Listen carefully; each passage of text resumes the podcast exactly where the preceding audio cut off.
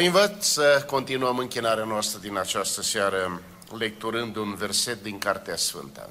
Vă rog să deschideți împreună cu mine la întâia epistola lui Petru, capitolul 3, versetul 21, la pagina 1194, 1 Petru, capitolul 3, versetul 21. Icoana aceasta închipuitoare vă mântuiește acum pe voi, și anume botezul, care nu este o curățire de întinăciunile trupești, ci mărturia unui cuget curat înaintea lui Dumnezeu, prin învierea lui Isus Hristos. Amin. Vă invit să vă reașezați.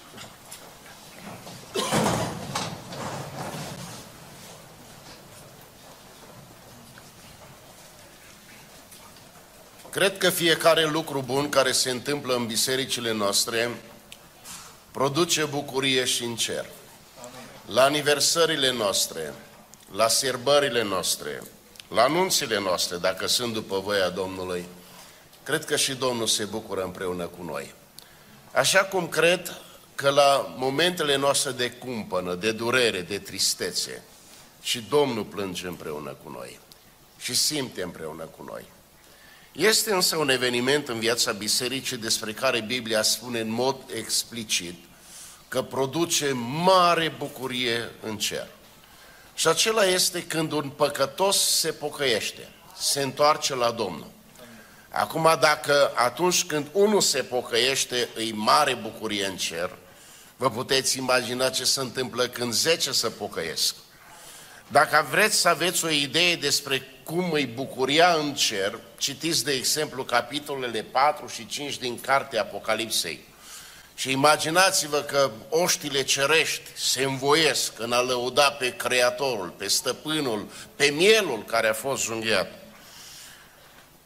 Spunea cineva, în momentele alea de bucurie maximă și extaz din cer, însuși Dumnezeu Tatăl se ridică de pe tron și se bucură împreună cu îngerii. Și îngerii îl întreabă, Doamne, ce ai pățit? Ai trecut și tu la Pentecostal? În această zi de Ierusalim, chiar că aș vrea să fim copleșiți de bucurie și de prezența Domnului. Mai ales că la sărbătoarea rusalilor din biserica dumneavoastră a purtat de Domnul de grijă și zece tineri frumoși au decis să spună da pentru Domnul. Slăvit și binecuvântat să fie Domnul. Dragi tineri, vă felicit din toată inima. Mă bucur pentru fiecare dintre voi. Și mă rog să vă dea Domnul har să-L slujiți toată viața talentele acestea speciale pe care le aveți, să le puneți la dispoziția Domnului și să fiți lăudători de Dumnezeu toată viața voastră. Felicit familiile. Ei n-au venit aici pur și simplu. Cineva s-a rugat pentru ei. Cineva a investit în ei. Dragi părinți care aveți copii care se botează astăzi, să vă binecuvinteze Domnul Osteneala sunt bucuros pentru dumneavoastră, ca unul care am trecut prin astfel de experiențe. Am botezat premulți, dar nu-i nicio bucurie ca atunci când ți botezi pe ai tăi. Și de aceea vă felicit și zic, asculte-vă Domnul rugăciunile în continuare. Să dea Domnul har să-i și căsătoriți, să-i alipuiesc bine. Dacă mi schema, cu atât mai bine. Să dea Domnul și să facă Domnul mai mereu parte de sărbători în Biserica Maranata. Vreau să felicit Biserica. Unul din scriitorii contemporani, Rick Warren, face o afirmație interesantă și spune o biserică sănătoasă crește. O biserică sănătoasă dă viață. Și iacă, vedem întâmplându-se cu biserica dumneavoastră acest lucru, acest adevăr. Mă bucur pentru frații și prietenii mei de la Maranata. Să vă facă Domnul mai mereu parte de astfel de sărbători. Am citit un verset extrem de cuprinzător, extrem de dens, care vorbește despre botez. Vreau să fiu rezonabil. Eh, am înțeles că la voi, dacă începe programul la 5, să gata tot când e... Noi, la noi nu e așa. Dacă începe la 5, să schimbă și ora aia altă de închiderea programului, de încheierea programului. Vreau să fiu rezonabil și mai ales vreau să mă asigur că mi-s mai chema pe aici, așa că o să împărtășesc câteva gânduri din acest verset. De fapt, aș vrea să rostesc patru adevăruri despre botez din text și unul din context.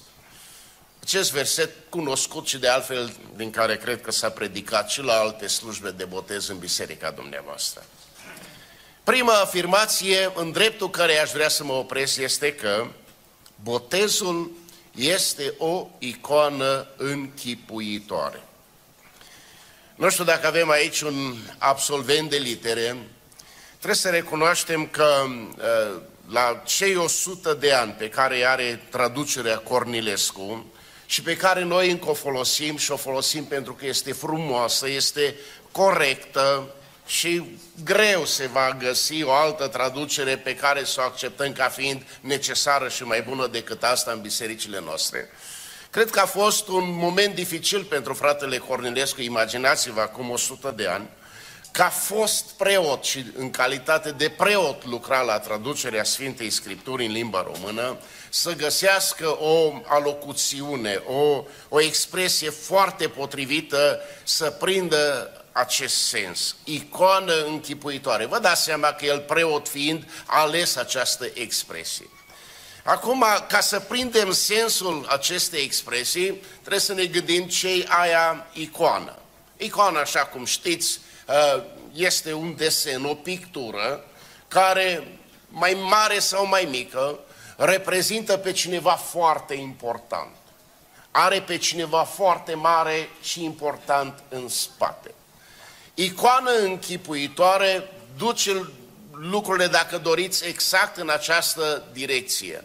Dacă doriți o traducere mai actuală acestui termen, ce a vrut să spună Apostolul Petru aici, în această definire a botezului, botezul este, cu alte cuvinte, un simbol, un lucru simbolic.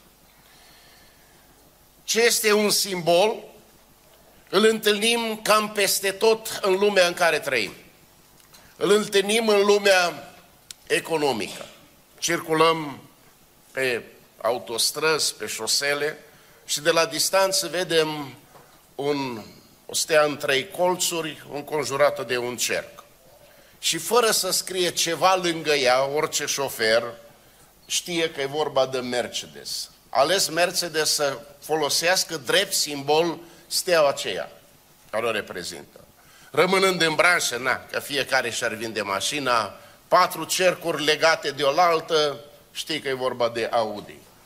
Să nu se supere doamnele și domnișoarele, mergi să-ți cumperi un tricou, o încălțăminte lejeră și fără să scrie ceva prin un anume tip de pantof de sport. Dacă e o virgulă, știi că e bifată. Nu e că e o firmă, e un concern în spate, care are un simbol. E plină lumea de simboluri în ceea ce privește viața publică, în politică.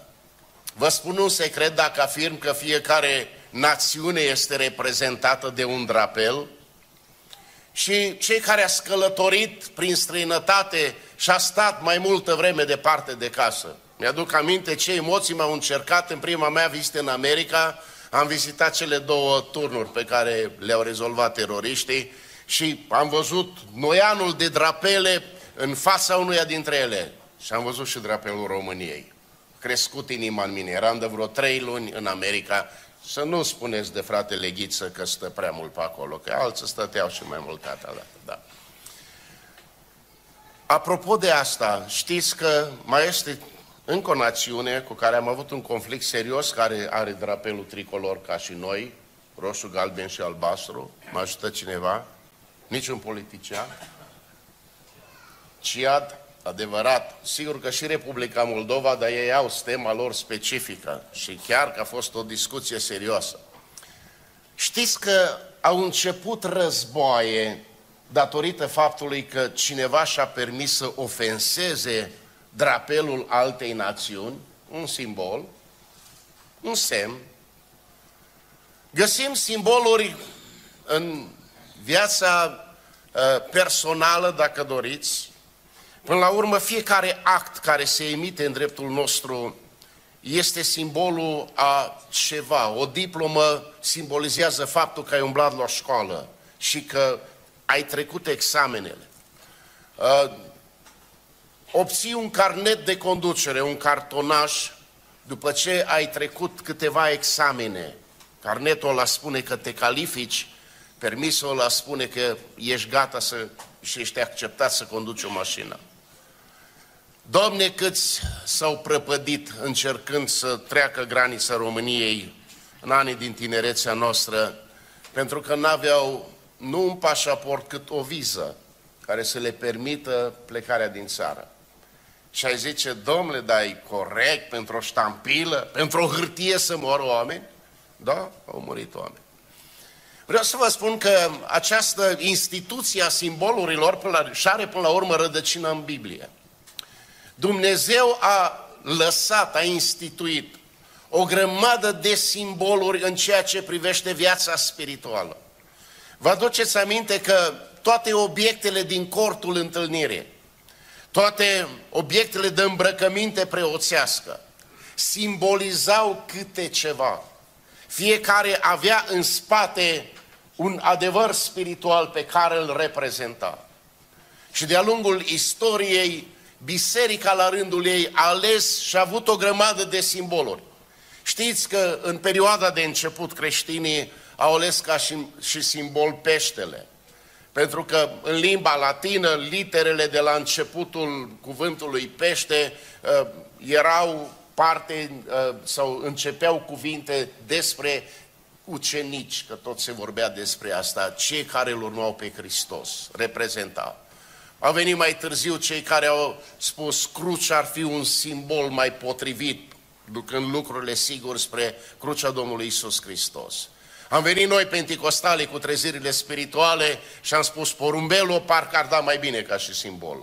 Și, simbol, și porumbelul este un simbol. Însă sunt două simboluri pe care Biblia le socotește ca și obligatorii în ceea ce privește viața bisericii. Unul dintre ele este cina Domnului. Ăsta e obligatoriu și ne definește ca și biserică.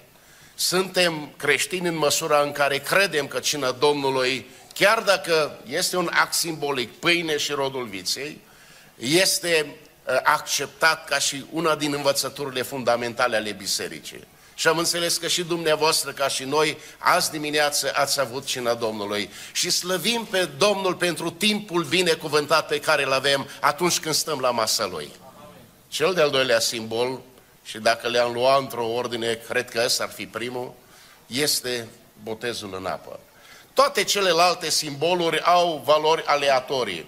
Uh, inclusiv, hai să spunem, cele mai sfinte, ungerea cu un de lemn o practicăm în bisericile noastre. Acum, dacă cineva nu crede în ungerea cu un de lemn ca și uh, formă de manifestare a îndurării lui Dumnezeu, paguba lui. Sunt creștini care cred că vor fi mântuiți și vor ajunge în cer, chiar dacă nu practică ungerea cu un de lemn a bolnavilor, miruirea, cum se numește în cultele tradiționale. Dar, repet, acestea două, botezul și cină Domnului au statut de obligativitate. Botezul este intrarea, dacă doriți, în trupul lui Hristos, în biserică. Este ușa prin care se intră. Poate că vă aduceți aminte de perioadele de alte pandemii, când uh, la granițele, și Oradea e mai aproape un pic de graniță ca și Baia Mare, uh, era obligatoriu să treci printr-un șanț să-ți speli roțile de la uh, autovehicul înainte de a trece dintr-o țară în alta. Cam așa ceva, dacă doriți. Simbolul este, uh, botezul este simbolul intrării în viața de credință, în creștinism. Prin botez devii parte din trupul lui Isus Hristos. Cina Domnului este expresia continuității vieții de credință. Da, ai încheiat legământ cu Domnul în apa botezului, dar după aia trebuie să te și ții. Trebuie să fii parte din. Și părtășia la masa sfântă este expresia acestei relații. Așadar, botezul este un simbol și unul foarte important. A doua afirmație din versetul pe care l-am citit. Botezul nu este o curățire de întinăciunile trupești. Botezul nu te spală de păcate.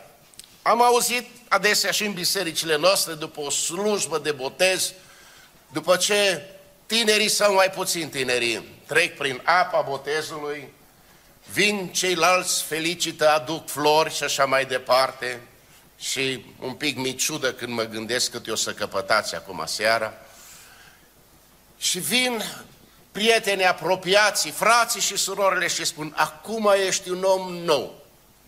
N-aș vrea să dezamăgesc pe nimeni. Apa din baptistier, mi-a trebuit și mie un pic de timp să mă orientez aici, e aici în spatele nostru, este apă de la robinet. Încălzită, mă gândesc, sau, mă rog, depinde cine botează, așa. N-au pus nici Ariel, nici Tide, nici, nici sodă caustică. Este apă. Și vreau să vă spun că apa poate să speli un pic pe din afară, numai așa.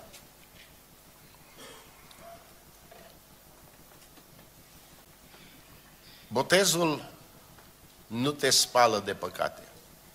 Mi-aduc aminte și vă aduce și de asta aminte că au venit la Ioan Botezătorul oameni de toate categoriile sociale. Spuneți, mă, dacă așa simplu e, hai că încercăm și noi. Și deloc manierat, acum nu trebuie să ne surprindă asta, Ioan Botezătorul și-a făcut uh, studiile teologice în pustie, numai el cu Domnul acolo și cu cei care mai deranjau, spus, nu așa stau lucrurile. Pui de năpârci, cine v-a învățat să fugiți de mânia viitoare? Mergeți mai întâi și rezolvați-le vă problemele de fond. Botezul nu te spală, nici măcar botezul la Iordan. Unul din prietenii mei a vizitat Țara Sfântă și nu, întrebându-mă ce să-ți aduc. Eu încă n-am ajuns pe acolo, sper, mi-aș dori, cred că ar fi interesant să văd. Mă zic, adum o sticlă de apă din Iordan. Mi-a dus. Acum n-aș băga mâna din, în foc, e chiar din Iordan. Că este și lângă noi o baltă acolo. Da. Acum, ce m-a surprins foarte tare, n-am realizat că se vinde așa de bine. O țineam pe amvon, nu pe amvon, pe birou la biserică și mă întrebau, că vedeau că e cam stătută, colorată și îmi spun, ai apă din Iordan. Serios. Mă lași să... Mă zic, costă. Să s-a dus cu greutate de acolo.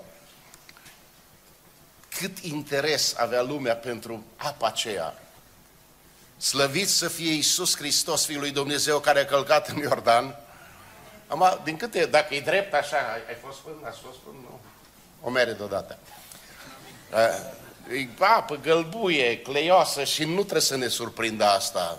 Pornește Iordanul dintr-o, dintr-un lac, da? Marea Galilei, și se varsă în Marea Moartă, într-o mare moartă. Deci o apă uleoasă, fără nu știu ce proprietăți. Poate că fi. Dacă a pășit Fiul lui Dumnezeu este mai, de, mai degrabă o dovadă a smereniei și așa cum se spunea, ascultării lui, slăvit să fie numele. A, botezul nu-ți rezolvă problema păcatelor. Ce de-a treia afirmație? Botezul însă este mărturia unui cuget curat. Și dacă nu botezul te spală de păcate, atunci de unde e cugetul curat? Aș vrea să știe și cine, fie că ești în sală, fie că poate urmăriți programul online, pentru păcat este o singură soluție care spală. Era o cântare a generației noastre care spunea că cel mai minunat burete e sângele ce a curs pe lemn. Din focul dragostei îndemn când fiul a strigat, mi-e sete, E sângele ce pendelete te curăță de orice pete și șterge cel mai negru semn. Ăsta e detergentul care te spală. Asta e soluția care te curățește. Și vreau să cred din toată inima și cu siguranță colegii slujitori ai bisericii au avut grijă foarte mare când i-au încurajat pe acești tineri să vină să fie astăzi în mijlocul sărbătorii bisericii, să se asigure că înainte de a trece pe la botez, au trecut pe la cruce, au trecut pe la Hristos. Și uitându-mă peste sală, dacă este cineva care n-a trecut pe acolo, care încă nu s-a întâlnit cu cel care poate spăla de orice păcat, cu cel care poate să curățească inimile și viețile oricăruia, încă este har în această seară. Interesant cu ea de la Rusalii, cei 3000 despre care se citea, uh, într-o zi cred că le-au cam experimentat pe toate. Erau oameni care nu știau prea multe despre Hristos, despre mântuire, au auzit predica lui Petru, așa cum ați remarcat și dumneavoastră, poate și dimineață, deloc politicoasă, oamenii aceștia nu sunt beți așa cum credeți voi, apoi arătat cu degetul acuzator spre ei, voi l-ați răstinit pe Domnul Slavei, dar slăvit să fie Dumnezeu care l-a înviat din morți, l-a înălțat la cer și apoi spunea Apostolul Petru, de aceea a turnat ce vedeți și auziți. Și se întâmplă ce se întâmplă între noi. Pentru că a înviat Hristos, este la dreapta puterii în ceruri și jertfa Lui are valoare pentru oricine. Oricine crede. Pocăiți-vă, le-a zis Petru, și fiecare din voi să fie botezat. Apoi veți primi darul Sfântului Duh și s-au adăugat aproape 3000, spune uh, apostolul, la uh, numărul celor care erau parte deja din biserică. Am citit un comentariu interesant. Visul și coșmarul oricărui păstor. Știți, să se boteze 3000 odată. Chiar că ar fi interesant ce am ști să facem cu ei oare. Domne, adu vremuri de trezire și în același timp ne rugăm, Domne, ridică slujitori. Hai să le luăm pe rând. Botezul este un simbol. Botezul nu te spală de păcat. Botezul este mărturia unui cuget curat și asta înseamnă că tu te-ai întâlnit cu Hristos deja și ți s-a spălat păcatul. Și vreau să fiu puțin mai detaliat și mai accentuat la următoarele două afirmații. Am lăsat-o mai la urmă, zice Apostolul Petru, icoana aceasta închipuitoare vă mântuiește acum pe voi. În economia lui Dumnezeu, Botezul are un rol determinant. Atât de autoritar este Petru când spune botezul, chiar dacă e numai un simbol. Și vorbeam înainte despre greutatea unor simboluri pe care dacă nu le ai, nu ți-ai făcut rost de ele, s-ar putea să ai probleme. Botezul vă mântuiește. Și aș putea, așa cum uh, colegul, pastorul Ovidiu, uh, la începutul slujbei, cita câteva versete din Biblie care vorbesc despre botez. Cele mai multe vorbesc despre autoritatea botezului. Zicea Mântuitorul în Marcu, capitolul 16, versetul 16, Cine va crede și se va boteza, va fi... Nu lasă loc de interpretări. Zicea Petru în ziua de Rusalii, nu? S-a citit și ăsta acum aseara. Fraților, ce să facem? Se simțeau vinovați, știau că au nevoie ca cineva să intervină pentru ei. Pocăiți-vă, le-a zis Petru, și fiecare din voi să fie botezat. Icoana aceasta închipuitoare, da, simbolul ăsta, aparent un lucru mărunt, ne scăldăm, trecem prin apă, vă mântuiește. Dragii mei, nu avem voie să minimalizăm această lucrare de origine divină. Se vorbea despre umilința Domnului Isus Hristos. Și imaginați-vă cât de uh, încolțit se însimțea Ioan Botezătorul. Nu știu cât de apropiat era în relația lui cu Domnul Isus, cât de bine se cunoșteau ca neamuri. Dar când l-a văzut venind la Iordan, cum este o regulă și o să vedeți că se aplică și aici. Întotdeauna când e vorba de botez, cel mai mare în grad, cel mai mare în funcție, cel cu autoritate mai mare, îl botează pe cel mai mic. Ceilalți vin după aceea. Și zice, Doamne, mă pui acum într-o încurcătură. Tu vii la mine să te botezi, dar eu cam știu cine ești. Mi-a povestit părinții mei, mi-a povestit Elisabeta ce sentimente a trăit atunci când s-a întâlnit cu maica ta când tu erai numai un plot fără chip. Nu e în regulă, tu vii la mine să te botezi. Și replica Domnului Isus a fost simplă. Lasă, că trebuie să o împlinim și pe asta. Vă întreb, avea nevoie Domnul Isus de botez? Avea nevoie Domnul să mărturisească un cuger curat? A fost singurul om din lumea asta, din istorie, care a fost fără păcat. Dumnezeu din Dumnezeu adevărat. Și cu toate acestea s-a dus la botez. S-a auzit probabil istoria aceea. Un rabin era foarte supărat, descurajat că ficiorul său, singurul pe care îl avea, s-a convertit la creștinism și acum voia să se boteze. Și s-a dus la mentorul său, la rabinul șef mai mare în funcție și a zis, Părinte, învățătorule, am un bai.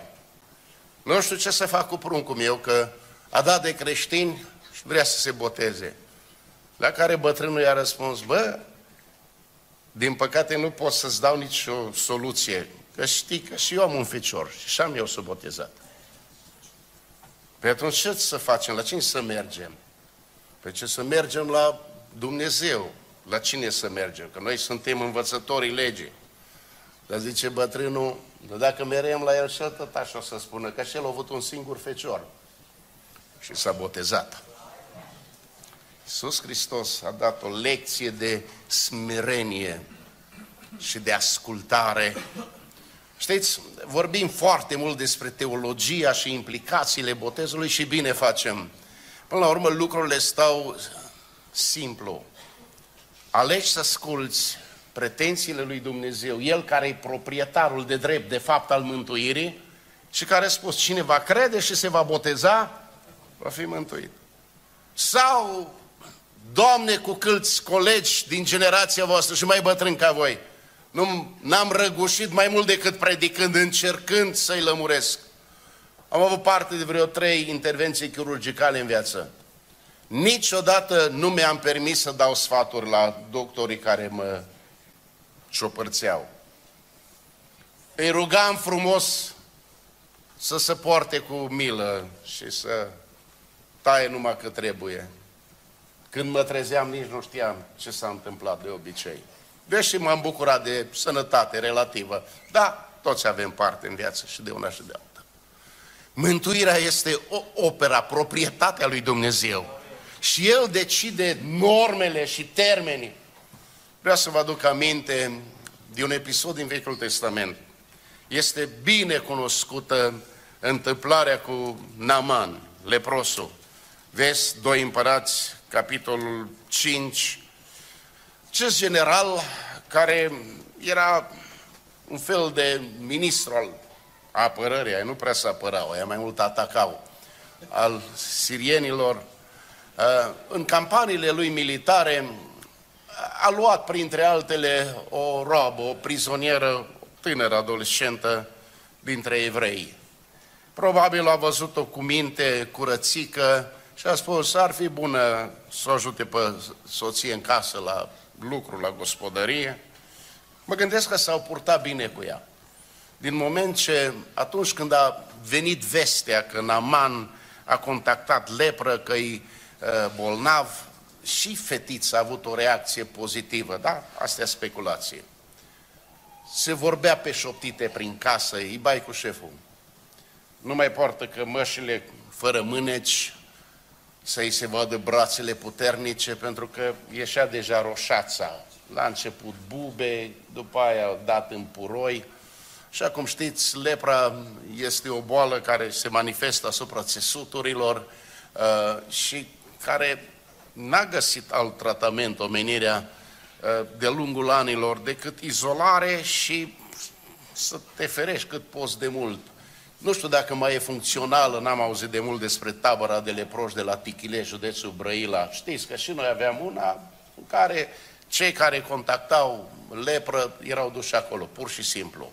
Se strică carnea pe omul bolnav, așa ca și o dacie veche. Pică pe rând, o aripă, o... toate. N-ai, n-ai ce să faci. Asta, asta e mersul bolii. Văzându-se în situația asta, Naman căuta soluții. În vremea aceea mai puține cu toate relațiile lui. Și fetița îi spune stăpânei, mă auzit că domnul e bolnav. Nu știu dacă ați auzit de la noi în țară, în țara aceea de unde m-ați adus voi ca roabă, este un om care are fil roșu cu cerul, cu Dumnezeu. E proroc al lui Dumnezeu. Îl cheamă Elisei. Eu zic că n-ar fi rost să vorbească și cu el despre problema lui. Acum trebuie să fii puțin disperat, ca să nu zic altfel, să te iei de pe vorbele unei fetițe într-o problemă care ține de viață și de moarte. Dar la năcaz ce nu face om? Și încearcă tot pe liniile oficiale, știți povestea, scrisoare de la împăratul Siriei, către cel al lui Israel, se încurcă lucrurile acolo, cum necum.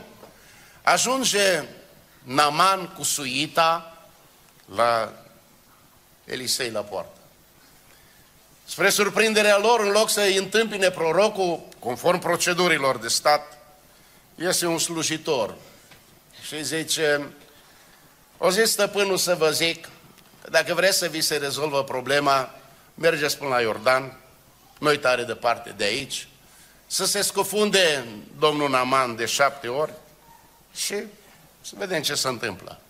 Și vă aduceți aminte, tensiunea creată, să supără Naman. Domnule, dar pentru asta am venit eu până aici, eu n-am crezut că așa va face. Eu am crezut că uh, va pune mâna pe rană, am crezut că va chema numele Dumnezeului său, am crezut că, nu, nu-i bai, mă întorc acasă. Și era probabil un sfetnic mai înțelept și zice, auzi, dacă ți-ar fi cerut ceva greu, ceva complicat, așa vreo două bascule de aur, ceva, te-ai... Păi, domnule, pentru sănătate dai, dai oricât. De ce nu ți-o cerut mult? Ți-o cerut să mergi până la Iordan și să te scufunzi. Și din nou discuții, greu l-o convins. Și ajuns la Iordan. Și intră odată și deja predicatorii se împart. Unii spun, a intrat, s-a scufundat odată și parcă i s-a tras puroiul. Și a mai intrat odată și parcă și roșață era un pic mai... Și nu cred că a fost așa. Cred că a intrat odată și a fost mai rău decât o intrat. Vin la noi, la băile Felix, la unul mai, mai veniți și vă primim cu bucurie și vă așteptăm, da? Și după două zile de tratament, nu-i doare numai spatele, îi doare și picioarele și sunt prăștii reumatismul. Când a intrat a șapte ori în Iordan, a ieșit și scrie Biblia, pielea lui era curată ca unui copil care s-a născut. Pentru că aș vrea să înțeleagă oricine, botezul în primul rând este un act de ascultare de Domnul. Și până nu faci cum îți zice Domnul, s-ar putea să te tot chinuiești, să tot duci.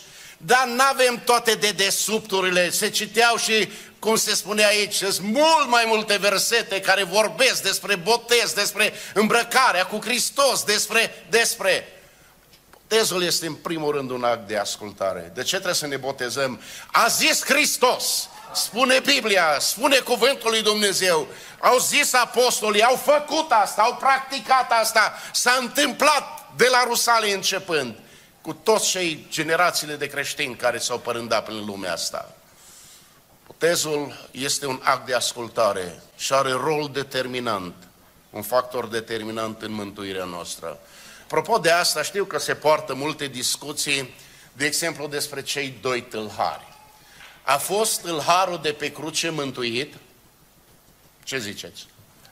Păi dacă Domnul a zis, astăzi vei fi cu mine în rai, a fost, că n-avea cum să mintă Domnul. Și totuși nu a trecut pe la botez. Săracul nu a apucat. Vreau să cred că dacă ea Domnul i-ar fi cerut orice, orice ar fi făcut. Mi-a plăcut un comentariu pe acest episod din doi târhari care erau pe cruce lângă Domnul, unul a căpătat har și a fost mântuit. ca nimeni să nu-și piardă nădejdea. Dar a fost mântuit numai unul, ca nimeni să nu generalizeze. E, o fi și cu mine, o să vedem ce și cum. Ești sigur că așa o să fie? Doamne, dă-ne înțelepciune. Și mă rog în această zi, vedeți, de multe ori lucrurile așa, așa simple pe care Dumnezeu le pretinde de la noi, le tratăm cu superficialitate. Domne, dă-ne înțelepciune să știm să ascultăm de Tine și de cuvântul Tău. Recapitulăm. Botezul este un act simbolic. Botezul nu te spală de păcate. Botezul este mărturia unui cuget curat deja înaintea lui Dumnezeu. Botezul este obligatoriu. Icoana asta te mântuiește, îi dai simbol, dar te mântuiește. În economia lui Dumnezeu este obligatoriu. Că Dumnezeu a ales undeva cândva să facă și altă, e dreptul lui. Sunt excepții care întăresc regula, da? Și dați-mi voie o ultimă afirmație despre botez de data aceasta din context. Știți că Ioan Petru, capitolul 3, versetul 21, urmează după versetul 20, care este o trimitere la potop. Vă aduceți aminte? Este o comparație pe care o face Apostolul Petru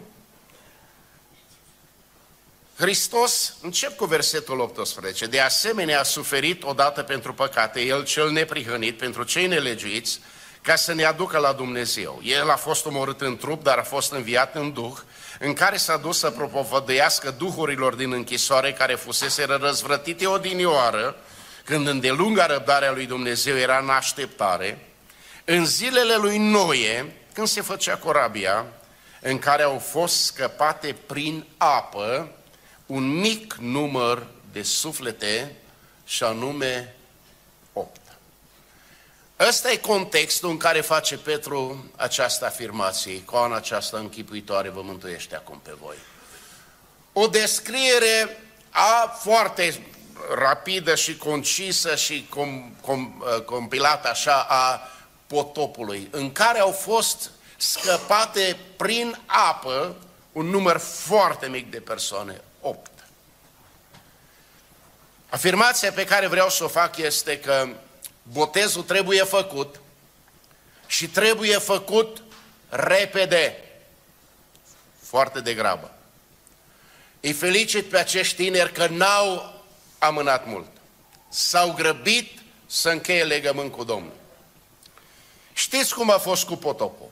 Știți istoria, citiți Genesa, capitolul 6, capitolul 5 înainte, capitolul 6 după aceea, când Noe făcea corabia, când Dumnezeu a dat porunca animalele să urce perechi după perechi în corabie și a fost un timp de așteptare de când s-a încărcat corabia și până s-a închis ușa. Vă aduceți aminte când timp a trecut de când corabia s-a încărcat și până s-a închis ușa corabiei? Ajută cineva? șapte zile. Șapte zile de pauză.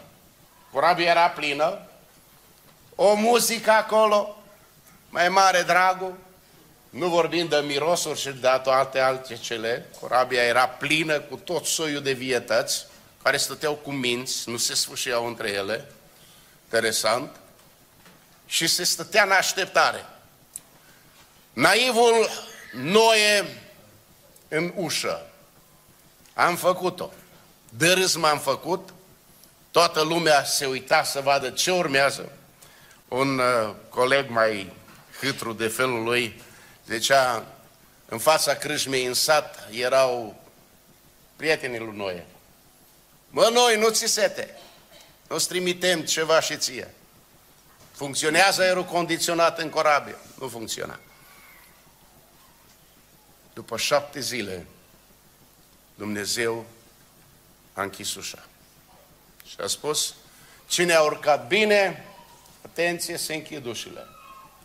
Și a început furtuna. Și atunci au început să bată și atunci au început să strige. Ideea este că botezul trebuie făcut și trebuie făcut repede, până mai îi timp, până mai are Dumnezeu îndurare și har. Fă un domino, te rog, acolo, că după aia mai și cântăm ceva, da, mulțumesc, finuți așa. Dați-mi voie să povestesc o experiență din viața de slujitor.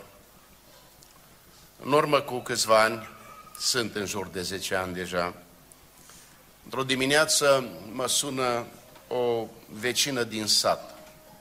Eu sunt de pe Valea Creșului repede, ți auzit de peșteră, un sat frumos, un sat cu biserică mare, o vatră de penticostali. Și foarte supărată și plângând sora Florița, mamă, șapte copii, i-a crescut singură, i-a dus la biserică. Îmi spune, nu știu dacă ai auzit, ce prietenul tău Crăciunia, că așa-l chema pe băiatul ei cel mai mare, ce e rău, e la reanimare, la județean. Și ce s-ar bucura dacă ai merge până la el.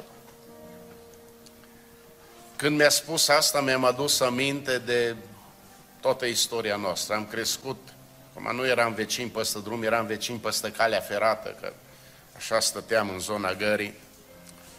Mi-am adus aminte de ani când făceam naveta până în satul vecin, unde era biserica, cu acordioanele în spate. Preună am învățat să cântăm la acordion. El avea sonora nouă, că ajunsese pe salar deja, e o rablă de Timiș cu 48 de bași, altceva. Mi-a adus aminte că la marile decizii ale vieții a luat-o pe lângă. S-a căsătorit cum nu trebuia să se căsătorească, a dat în patima beției, de-aia, sau una din cauzele pentru care a contactat și Roză. Și acum, la vreo 50 de ani, era gata de plecare, în stare gravă. M-am dus la el. Am povestit, era lucid, conștient, se putea vorbi cu el. Și l-am întrebat, după ce ne-am întrebat de una de alta, ce vrea să fac pentru tine? Și zice el, aș vrea să te rogi pentru mine. Mă zic, o să mă rog și aici, să mă duc și la biserică, să cer să se roage și ne rugăm să se îndure Domnul de tine. Și acum tot îl trăgeam de limba, știți? Și ce ai mai vrea să fac? Păi știu eu, zice, dacă m-aș face bine, cred că m-aș și boteza. Mm-hmm. Și am început să negociez cu el și zic, fii atent, punem pe Dumnezeu la încercare. Dacă te faci suficient de bine și ești de la reanimare, uite, dacă vrei, te duc la mine acasă. Avea el o fată în oraș, mergem la fică ta, în vană. Dacă vrei, zic, pentru tine anulez un program de biserică sau ce știu, fac unul special și te duc la adunare să te botez în baptistier dar zic, fii atent cum stau treburile. Eu mă duc și ne rugăm și ținem legătura și când tu ieși de aici, de la reanimare, mă suni. Și atunci decidem împreună de unde facem botezul. Așa ne-am despărțit. Peste vreo două săptămâni, într-o dimineață foarte devreme, mă sună din nou maică sa. Acum plângea. Și zice, auzi, nu știu dacă ai auzit cum a fost cu Crăciunea auzisem că și serviciile noastre funcționează. Zice, l-a scos de la reanimare săptămâna trecută. Știam. Tot așteptam să mă sune. Nu m-a sunat. Că e, e cancerul, boală ciclică de asta, că se întoarce, nu știu. Cu siguranță a fost voia lui Dumnezeu. Acum era din nou la reanimare într-o stare foarte, foarte gravă. Deci acum ar vrea să îl botezi oricum. Numai să... Eram pe drum spre Budapesta, trebuia să duc un om la aeroport, un prieten care... Și zic, uite, mă duc acum spre Budapesta. Când mă întorc, prima dată că sunt pe Dumnezeu și mă duc la el să-i fac această dorință, să-i împlinesc asta. Și a mers Când am sosit în vamă, primul telefon l-am dat la sora Florița și zic, cum e? Și de o jumătate de ceas, Crăciun a murit. M-am dus la el la mormântare, l-am lăudat, am vorbit frumos, am zis că a fost băiat bun, că mi-a dat și mie acordeonul să mai cânt și cu lui, că ar fi vrut să se boteze, dar n-am mai apucat. Mi-a fost dat și colegii pot mărturisi și dumnealor. Am botezat și cu batista umedă și cu paharul. Am vrut la o femeie care tot așa au mânat. Zic, hai, nu, merem la van, la vană, zic, să... Înainte de a ne ruga, că vreau să ne rugăm pentru cei care stau în cumpănă, ne-am tot rugat pentru ei și vă rog să continuați să mijlociți pentru cei 10, să-i țină Domnul tare lângă el. Ne rugăm pentru cei care ar trebui să fie aici și nu să aici. Hai să ne ridicăm în picioare. Învață-mă să înfăptuiesc cu, Doamne, voia Ta mereu. Luați și voi microfoane, luați instrumente, cântăm cu toții. Cred că asta o știți, mai aproape de generația voastră. Și ne vom ruga apoi ca Duhul lui Dumnezeu să cerceteze pe cei care stau în cumpănă, cei care ar trebui să fie aici, trebuia să se boteze de mult. Domne, cercetează-i, Domne! Ne rugăm pentru asta, haide să stăm înaintea Domnului, dar întâi cântăm și cântăm cu bucurie și din toată inima.